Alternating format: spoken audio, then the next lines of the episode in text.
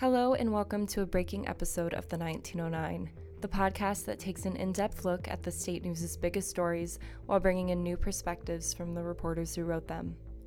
This morning, MSU President Samuel L. Stanley Jr. sent out an email to the MSU community announcing that all MSU courses will be transitioning online in light of the coronavirus.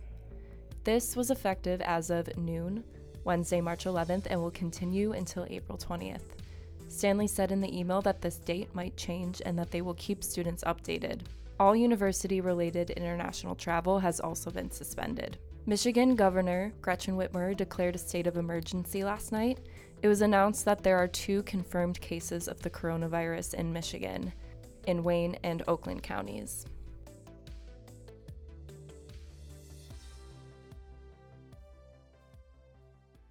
I'm here with student government reporter Wendy Guzman. Hello. Thanks for being here this Thank morning. you for having me.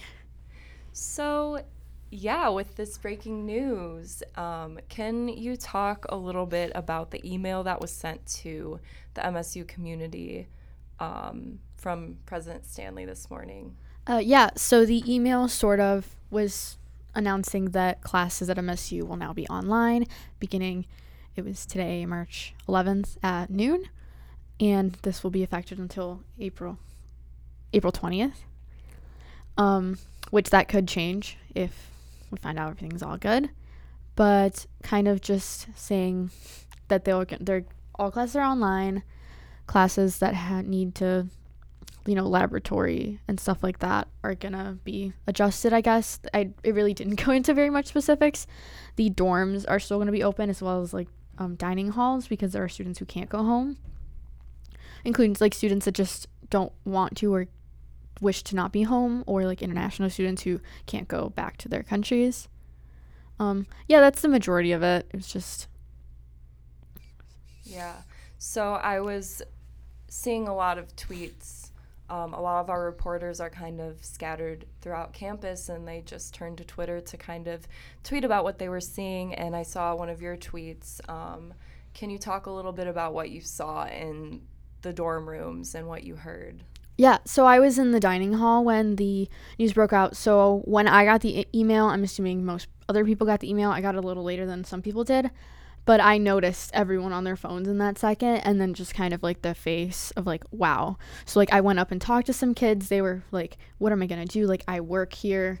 Like am I going to go home? I then went downstairs in Akers and I've never seen that hall so flooded with students because there was classes in Akers coming out as well as students that had just gone back from class just freaking out like trying to like should I leave? Should I do anything? People running up and down from the dining hall.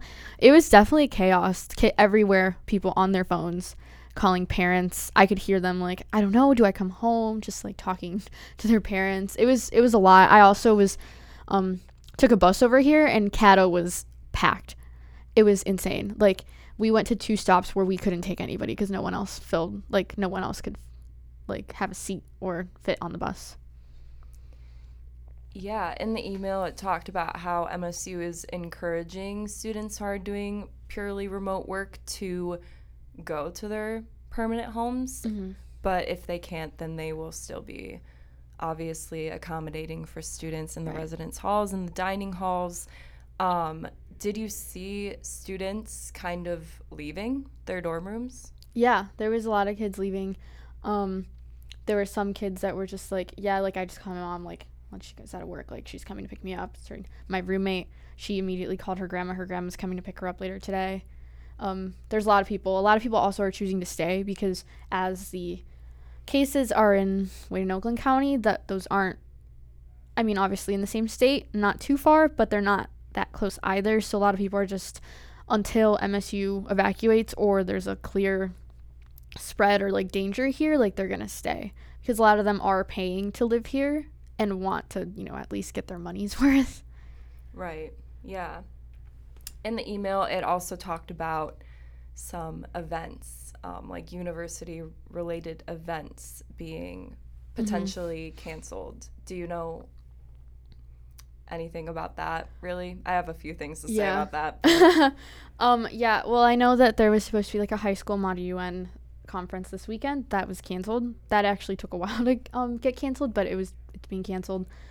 Um, I know there's a lot of talk of having like sports games and stuff like just no audience, which I don't know if I don't know if anyone has suggested just postponing them in general, but I feel like they're probably going to go more with the no audience thing. Don't know how that would affect either. Um, other than that, I'm not sure on any specifics. Yeah, I guess we'll see. I got an email from the chair of the MSU Department of Theater, which mm-hmm. I am in. Um, and the show that I am in, Bonnets, has mm-hmm. been postponed. We were supposed to open this Friday.